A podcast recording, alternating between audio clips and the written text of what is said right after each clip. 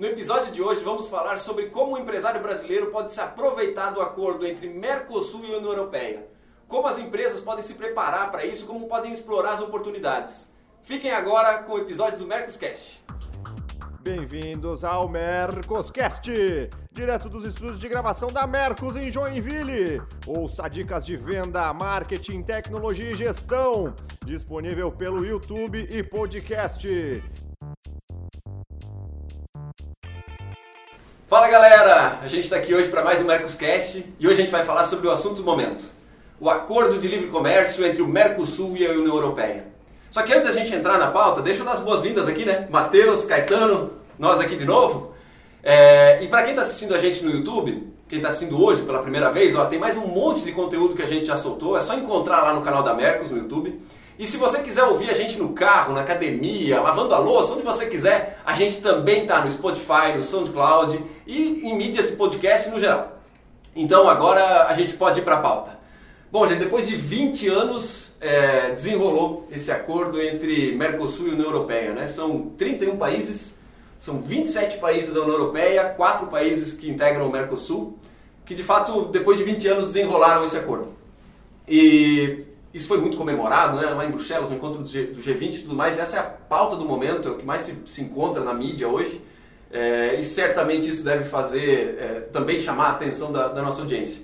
Então, vou logo para a nossa primeira pergunta aqui. Ó. Pensando especialmente agora no mercado brasileiro, é, e aqui eu acho que a gente vai explorar bastante toda, toda a vivência do, do Matheus é, na BIT e, e, onde, onde mais né? foi, foi a BIT? Tem a BIT, algumas empresas, projetos também de empresas hoje na Itália. Tem, tem, tem, tem, tanto, é. Tem uns 30 países aí. Boa, boa. Vamos, explorar esse, esse aspecto. Então, assim, pensando especialmente agora no mercado, mercado brasileiro, né? Não, nem só Mercosul, nem europeu, mas principalmente o mercado brasileiro. Na visão de vocês, é, o que, que, isso, o que, que isso vai agregar para o mercado brasileiro, pensando nesse acordo que todo mundo fala que só vai ser explorado daqui a 15 anos, mas não é bem assim, né, Matheus? Bom, é, bom, bom estar tá de novo né, nas, nas gravações. Então, tem muita coisa é, a ser falado. Óbvio que alguns setores se beneficiam mais, alguns setores têm velocidades diferentes também dessa tramitação né, de, de acordo. É um acordo que já vinha sendo, sendo discutido há muito mais tempo, com mais ênfase, principalmente nesses últimos meses, é, onde a Argentina também se posicionou muito a favor de, dessas, dessas ideias, de como desenvolver isso. Óbvio que alguns setores tentam é, segurar um pouco, sofrem um pouco mais, mas de forma geral, é, a gente falar desses, desse, dessa mudança, é, a gente tem um ganho muito grande de ambos os lados. É, a gente tem uma evolução é, natural das empresas, dos negócios, porque realmente tem uma necessidade de se desenvolver. É um acordo que são países, né, os dois blocos têm países mais sérios com algumas legislações. Então a gente tem empresas que vão disputar, vamos dizer assim, concorrências mais leais do que tem, tem existem outros blocos no mundo. Então isso facilita um pouco mais. É, algumas regras, dependendo dos, né, do, do, tipo de segmento, ele vai atender em 8 anos até 15 anos, então são processos diferentes também na, na, na queda desses impostos de importação o que dá, obviamente, também um prazo melhor de adaptação. É, trazendo para o setor, o setor têxtil em si, é um setor que vai levar oito anos, então ele é já um pouco menos. O é automobilístico é, são 15 anos, okay. né, então ele vem gradativo durante esse período. O setor têxtil tem 15 anos, né, são oito, desculpa, mas ele tem um ponto também que a gente não, muitas vezes não leva em consideração como se dá é, o certificado de origem desse, desse produto. No setor têxtil ele tem que passar por duas etapas. Então ele fortalece o, a construção dos países, da, da, da, vamos dizer assim, da mão de obra, da industrialização dentro desses países. Por exemplo, o que, que são duas, dois processos de transformação na confecção? Então eu tenho que ter o tecido local e eu tenho que ter a confecção. Eu, por exemplo, não posso só trazer um, um fio, fazer o tecido e mandar para lá que ele tem um certificado. Ele não vale. O que é diferente até da própria regra dentro do Mercosul, que ela é muito mais simples então, esse, por isso também, às vezes leva muito mais tempo acordos de livre comércio, porque tem detalhes de ambos os lados que são, são importantes. Então, esse foi um ponto que para o setor de confecção em si né, vai, vai gerar muito benefício. Está falando de uma população aí considerável para esse, esse mercado. 500 milhões. São 500 milhões é o potencial. Né? É um, um, um PIB também per capita também em torno de 36 mil dólares, o que é considerável. Então isso tudo vai ganhar muito mais força. E aquilo que a gente vem conversando muito antes do acordo, né? As empresas elas precisam se desenvolver, elas precisam ser mais competitivas, elas precisam ser mais automatizadas. Então ela faz com que realmente todo mundo se desenvolva. E o, que isso a gente pode trazer lá um reflexo do que foi no início da, da década de 90. A virada foi tão direta no Brasil, abrimos as portas, a maioria das empresas quebraram, porque elas não tiveram nem tempo de se preparar e não esperavam aquilo. Então hoje fica mais claro que a gente tem mais informação, a gente passou por experiências ruins, que a gente precisa realmente estar se desenvolvendo a cada dia para ser mais competitivo, para não só assim, se defender aqui, mas por que não atacar também? E agora eu acho que é uma, é uma grande oportunidade para todo o setor brasileiro de forma geral. Perfeito. E aí quando você, você, você já deixa o gancho no negócio que eu quero aproveitar o Caetano, porque é, quando fala em atacar, né, talvez a gente está pensando muito é Beleza, agora vai ter produto europeu sendo vendido no Brasil sem sobretaxa, né? sem imposto. Vai, vamos lá, eu gosto de usar o exemplo do vinho, né? porque esse é o mais fácil. Né? É, vai, vai para a Europa e encontra vinho por 3 euros. É, vai ter vinho de 3 euros aqui no Brasil. Vinho francês de 3 euros vendido no Brasil. Né? Basicamente, se a gente for falar grosso modo, é custo do, do vinho, custos logísticos e alguns nossos, nossos impostos internos, mas não há aquela sobretaxa como existia no passado. O contrário também vai ser verdadeiro. Sim. Ou seja, a gente vai ter produto nacional brasileiro podendo ser vendido na, na União Europeia sem ter sobretaxa lá do outro lado. Cara, tem oportunidade para o gestor comercial da indústria, desde já, começar a se antenar e, de fato, abraçar essa causa de uma maneira mais, mais, mais sólida, nem simplesmente ver na, ver na TV? Você sabe que eu atendo alguns clientes na Serra Gaúcha. Então, imagina aqui, essa história do vinho gera um, um impacto ali, né? ali na veia deles. Né? E a primeira coisa que eu acho assim, e esses tempos eu estava conversando com uma pessoa que trabalha dentro desse mercado, eu falei, vai para lá, vai para lá. Você já tem clientes na mão, você já, já trabalha com alguns clientes aqui, vai para lá. E eu acho que a primeira coisa que o empresário tem que fazer, se ele acha que seu mercado vai sofrer um impacto, é ir para lá. É olhar aquele mercado, mas olhar de verdade com uma oportunidade como ele nunca teve. Porque imagina, o, pega o vinho, que é o exemplo mais grosseiro desse Sim. processo. A França está meio não querendo esse vinho. Mas assim, você tem cliente, você tem distribuidor, você tem loja, vai lá e seja você a trazer o vinho de 3 euros para cá. Boa. Entendeu? Então, antigamente as empresas eram muito lentas e elas continuam muito lentas. Ah, eu vou brigar, eu vou lá no sindicato de não sei o que, eu vou. Cara, não vá. Nós estamos falando de bloco com bloco. Você no meio desse bloco representa muito pouco. Sim. Seja qual for o segmento, é claro que os segmentos conseguem ter um pouco mais de privilégios, né? Mas é 8 anos, são 12 anos e isso daí vai acabar. Então você tem que olhar e falar como eu aproveito essa movimentação aqui. Então a primeira coisa na minha visão é ir para lá. Ir para lá e olhar e falar, cara, eu tenho mais um grande, uma grande região no Brasil, que é, que é a Europa. E como eu vou poder aproveitar disso? Né? Acho que esse é o primeiro ponto. Segundo ponto, vai ler de verdade esse acordo. Né? Vai ler de verdade. Porque eu comecei a estudar, mas Matheus, muito, muito mais conhecimento, tem que estudar, tem que ver, tem que, tem que, tem que alinhar. Tem algumas coisas que o Matheus citou aqui que, que é bacana, porque é até meio protecionista. Você tem que produzir o tecido aqui para fazer a confecção. Então é legal, tem alguns meandros da organização muito bacana. Então vai ler, cara, vai estudar, sai da mídia. Ah, é, não é, é muito mais complexo, certo? Vai conversar com seu advogado, vai alinhar e vai para Europa. Você tem uma região nova no Brasil, de alto potencial, procurando produtos novos, que de alguma maneira vai ter que se abrir também enfim, é uma oportunidade para esse cara. Só que tem que ir lá. O diretor comercial tem que ir para lá, o presidente tem que ir lá. Sim, é uma coisa que você falou só antes de passar a palavra, Matheus, é a questão de se informar de verdade e não só ficar na grande mídia. A grande mídia alardeia que o acordo vai estar em vigor daqui a 15 anos e a gente já vê que para alguns segmentos não é assim. Né? O, o, tempo de maturação, ali de preparação até a coisa se, até, até a sobretaxa ser eliminada é muito menor. A questão do ramo peixe é, é 50%, é 8, é 8 anos e não, e não 15 como se alardeia. É, eu acredito que para outro, outros segmentos a gente também tem realidades configuradas de uma maneira um pouquinho diferente também. É, Matheus, você, você, quer completar? Sim, sim, porque tem esse ponto, além de ir para lá, olha a oportunidade que existe deles irem para cá e por que, que não ser realmente esse elo. E muita gente não leva em consideração o tamanho do investimento que pode ser feito. É, a gente vem, vem conversando muito sobre isso, por quê? Porque, primeiro, trabalhar no Brasil não é simples, a questão logística no Brasil está longe de ser simples, né? então realmente precisa de pessoas aqui, de empresas aqui que, que possam ser esse elo das empresas europeias aqui ou brasileiras lá. Um outro ponto importante é que o investimento ocorre de uma forma muito maior e te dá uma segurança, além de jurídica, é, com qualquer tipo de crise que aconteça em um país, em um bloco, eu consigo continuar trabalhando entre eles, eu consigo, consigo manter uma estrutura, investimento, vamos dizer, o investimento de uma planta, né, um parque fabril, ele é muito alto, ele vai levar 10, 20 anos talvez para se pagar, só que se eu vou para um país que eu tenho alguma instabilidade, esse investimento tem um risco muito grande. A partir do momento que eu tenho outras saídas para esse investimento, isso facilita realmente muito mais. Então, é uma possibilidade, eu não tenho dúvida nenhuma, que vai ter uma enxurrada de investimento no mercado nacional muito grande. Porque a gente está falando de um país é, continental que é o Brasil, países também que vem se desenvolvendo, o Mercosul tende a crescer, o que deixa também cada vez mais atrativo o bloco Mercosul, de outros países importantes aqui no, no, na América do Sul se, se aproximarem ainda mais. Então abre uma, uma infinidade de possibilidades que às vezes as, as empresas, as pessoas, os profissionais não estão enxergando. Então, cria-se outros mecanismos. Né? Eu conheço o Brasil muito mais, como é que eu posso ajudar lá, como é que eu posso ser esse braço, ou como eu acho esse parceiro lá, ou como eu posso investir hoje. Eu tenho uma empresa, trabalho em uma empresa que é uma multinacional brasileira, que inclusive tem uma planta de fabril também na Itália. Então, no Brasil e na Itália.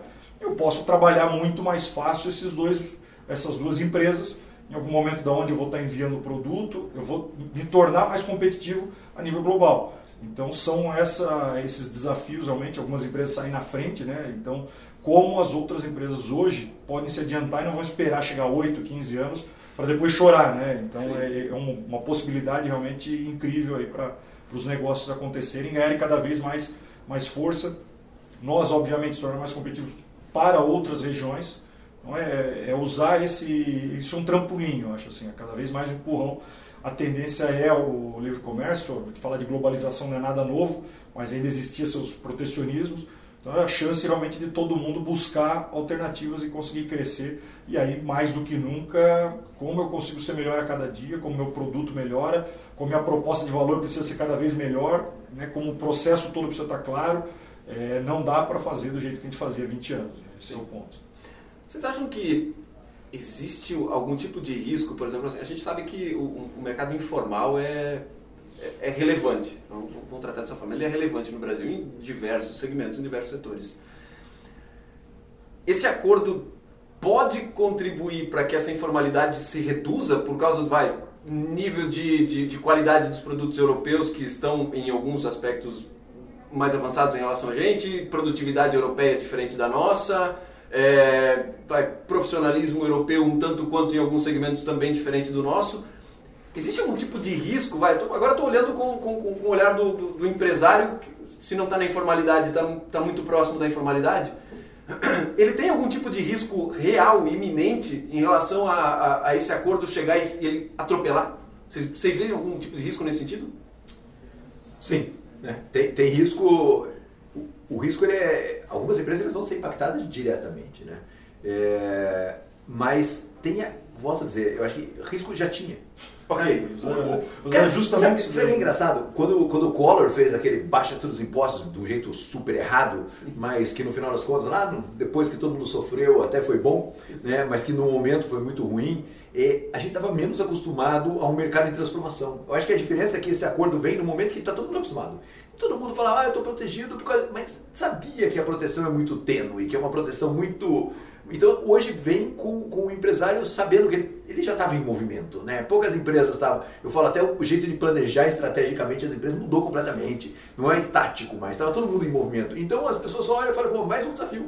É mais uma movimentação. E acho que a gente está passando por tantos desafios no Brasil que mais um desafio não é tão ruim assim. Né? É claro que você tem que olhar e falar, peraí, que oportunidade se abre na minha empresa. E isso é muito importante, sabe? Eu sou conselheiro de algumas empresas. Então, é, tem que ir para a reunião do conselho, tem que ir para a reunião da diretoria, tem que ganhar, gastar 20% do tempo dessas reuniões estratégicas para se falar disso. Que máquina eu gostaria de trazer da Europa, que de repente eu ia trazer agora, eu posso esperar um pouco mais para pagar menos. O que mais tem de parceria? Porque assim, a gente tem que ficar mais eficiente. Mas a gente já tinha que ficar mais eficiente. A diferença é que agora facilitou. Eu posso ter acesso a alguma máquina que eu achava que eu não poderia ter? Posso. Eu vou pensar nisso, eu vou olhar isso um pouco estrategicamente. Eu acho que essa, essa visão é, proativa, eu não gosto muito dessa palavra, mas essa visão proativa do, do, do, da empresa, do board da empresa, super importante. Pequenas, médias e grandes empresas. Eu acho que isso não muda para tipo de empresa nenhuma. Então você falou, ah, esse, informa, essa, esse informal é, é ruim, ou é, isso aí é fato.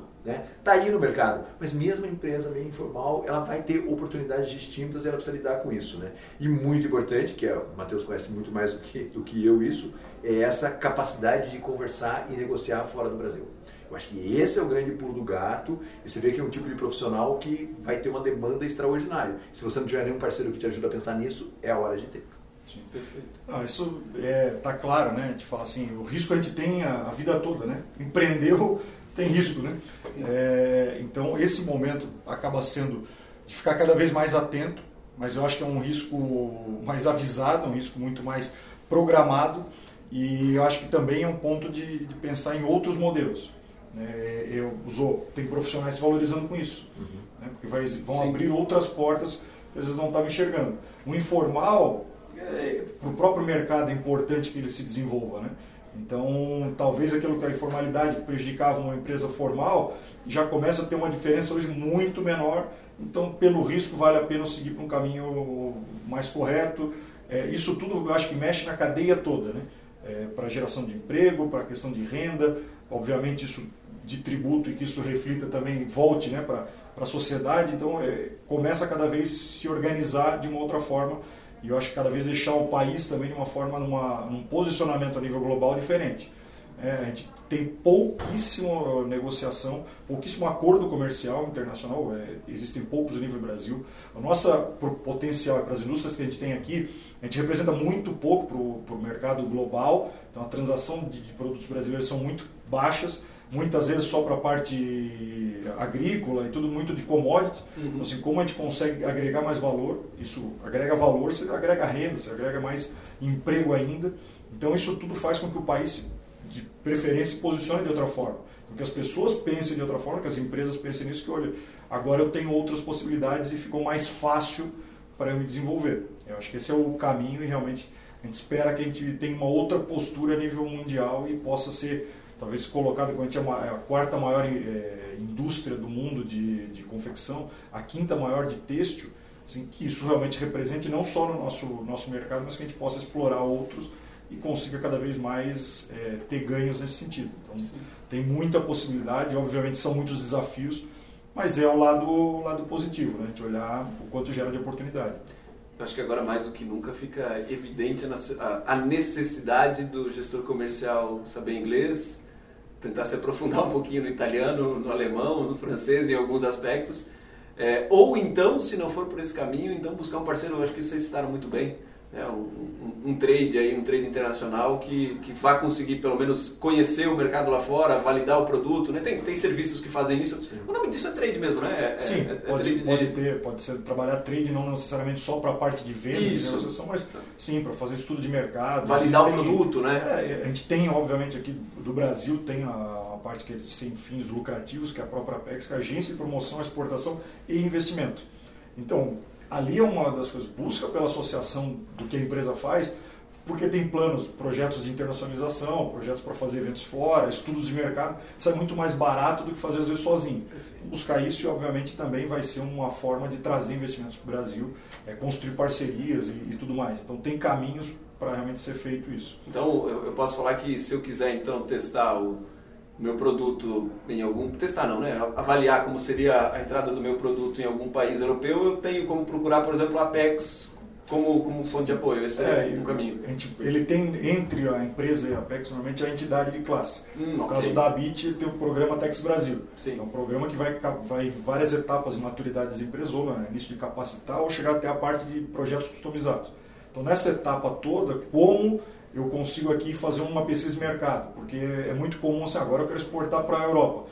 Mas Europa onde exatamente? Uhum. Qual que produto? Onde eu consigo me encaixar melhor? Qual é a minha proposta de valor? O que, que eu agrego com isso daqui? O que, que meu produto tem? Sim. Não é porque agora abriu que eu, vai ser uma moleza sim, e é sim, só mandar é, e não tem imposto, agora ficou fácil. Não, não é bem assim.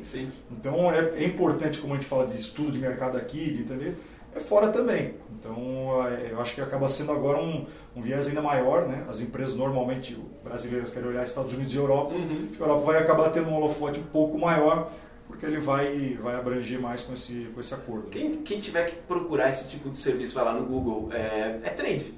Trade, ou buscar como posso colocar, dentro do, da, da, sua entidade, a sua associação de, de classe, entender se existe já algum tipo de, de, trabalho, se existe algum tipo de plataforma, tem em cada setor, hoje próximo da BIT e a BIMAC, cada uma dessas tem sua parte de apoio à parte internacional para feiras e tudo mais. E esse tipo então, tipo de suporte vai para o empresário levar suporte, o produto para fora, né? E como, claro, vão ter trades, vão ter outras empresas também é, que prestam esse serviço, que já tem uma estrutura, que tem conhecimento de mercado, para realmente direcionar, porque a gente só olha lá a parte boa de eu vou vender mais, eu quero vender mais, mas existe um investimento. Né? Sim. Não é assim, só... só e talvez tenha que adequar o produto, né? Adequar o produto, realmente como eu posiciono marca, existe toda aquele, aquela questão de, de marketing também, não é só agora vem aqui, compra aqui, pega, leva, leva da minha porta e acabou. Não, exige realmente muito mais desse conhecimento e estruturação. Perfeito. Legal. Você vê que bacana, né? É, o Matheus aqui tá, tem um caminho, né? Em primeiro lugar, acho que eu vou falar, né? Primeiro ponto, primeiro, estude de verdade. Se cair na mão de um trade, se você estudar, você vai se complicar, né? Porque você vai jogar a sua empresa na mão de uma pessoa que, sem que você tenha conhecimento. Procure uma associação que te dê informação, né? Isso, isso um passo a passo que eu acho bem interessante. Eventualmente procure um trade. Vá para lá entender o mercado e vai olhar o mercado. Vai lá de que maneira os produtos que eu vou comprar de lá podem ajudar na minha empresa, se eu tenho algum canal. Você vê que tem um passo a passo para se passar por essa movimentação que está sendo falado aqui, super importante para o empresário, que tem que olhar para isso com muita calma e falar, eu preciso seguir, qualquer empresário precisa seguir esse espaço. E tem uma coisa que a gente não pode esquecer, né? o tal do e-commerce. Sim. Né? É, o tal do e-commerce, nessa hora, ele é o caminho mais rápido para você chegar onde você quiser. Porque os canais, eles estão passando, estão sofrendo em todas né, a, a venda direta está ganhando cada vez mais importância. Né? Tanto que vocês têm o B2B, né? Sim, né? o e-commerce para isso. O e-commerce B2B. Então, assim, cada vez mais tem um direcionamento para isso. Então, você falou, ó, o, o, diretor comercial tem que estudar alemão, inglês mais do que nunca, e o seu site tem que estar em alemão, francês, inglês. Então, veja que movimente, sabe? Agrida e olhe como você pode se aproveitar dessas situações e olhe as ameaças. Então é hora. Lembra aquela história do SWOT? Lá? Sim, o bom e velho SWOT, saca aquele SWOT empoeirado que você tem lá na sua empresa, que você fez e está se repetindo há dois, três anos e fala, cara, dá para fazer um novo SWOT agora. Né? Qual é o SWOT? É o SWOT com os entrantes novos que, que, que se assinaram está chegando aí na nossa economia. Perfeito. E, e, e pelo que eu pude olhar, é, a gama de, de, de, segmentos que entram nesse acordo é absurda, né? A gente fala de é, bens de consumo, agronegócio, tecnologia, é, até mesmo o Mercos daqui a pouco a gente pode olhar para isso como, como um potencial também, né? O contrário também é verdadeiro, né? Vai ter, vai ter software estrangeiro sendo vendido aqui a, por real, né? E não mais a euro ou a dólar também, né? Então, obviamente, também é uma ameaça para o nosso negócio ou vai, uma gigante oportunidade. É, eu acho que isso mostra que não há, não há setores que, que, que, podem se privilegiar disso e outros que podem ser totalmente esmagados por isso. É, se não ficar de olho, vai ser atropelado, como vocês já citaram aqui, que seria atropelado com acordo, sem acordo, então acho que já ficou bem claro. O caminho das pedras que tu sintetizou aqui, né, do, do passo a passo também é um caminho. É, eu lembro muito bem que eu, quando conversei com, com um trade, ele era ele validava bebidas nacionais fora do Brasil. Ele, ele fazia tinha uma vida legal pra caramba, né? validando produtos nacionais é, na, na, na, fora do Brasil. E, e uma das coisas que eram mais, mais, mais bobas, assim, os sabores nacionais, em algumas vezes não faziam sentido nenhum em outra parte do mundo. Tipo, mas nenhum, assim, ah, sei lá, é, abacate. O abacate não se come na, na, na Eslováquia, então o suco do, do, abacate lá não rodava de jeito nenhum. E esse é o tipo de coisa que eu acho que o empresário precisa parar e olhar e dizer, cara, não é simplesmente eu pegar meu mix de produto aqui, chamar o trade e dizer, beleza, agora vamos lá, vamos fazer acordos para a gente começar a, a costurar essas vendas para fora. Não, a validação do produto é essencial para daí sim calibrar o teu mix e dizer, beleza, agora estou pronto para atender o mercado, o mercado externo. É isso? É isso mesmo, sem dúvida. Mais alguma coisa? Não, eu acho que tem um passo a passo aí bem interessante para o pessoal repensar e nossa, não adianta assustar. Vai lá, estuda, vai lá em cara, que é só mais um desafio que a gente tem e uma oportunidade. Né? Perfeito, então. Bom, gente, é isso. Fechamos mais um episódio do Mercos Cash. Se você ficou com alguma dúvida, quer fazer algum comentário, quer contribuir com as nossas pautas, pode mandar um e-mail para mercoscast@mercos.com. A gente lê aqui, sintetiza e coloca nas nossas próximas pautas. Gente, valeu, até a próxima. Tem alguma sugestão de pauta, crítica ou comentário? Mande e-mail para mercoscast@mercos.com. E até a próxima.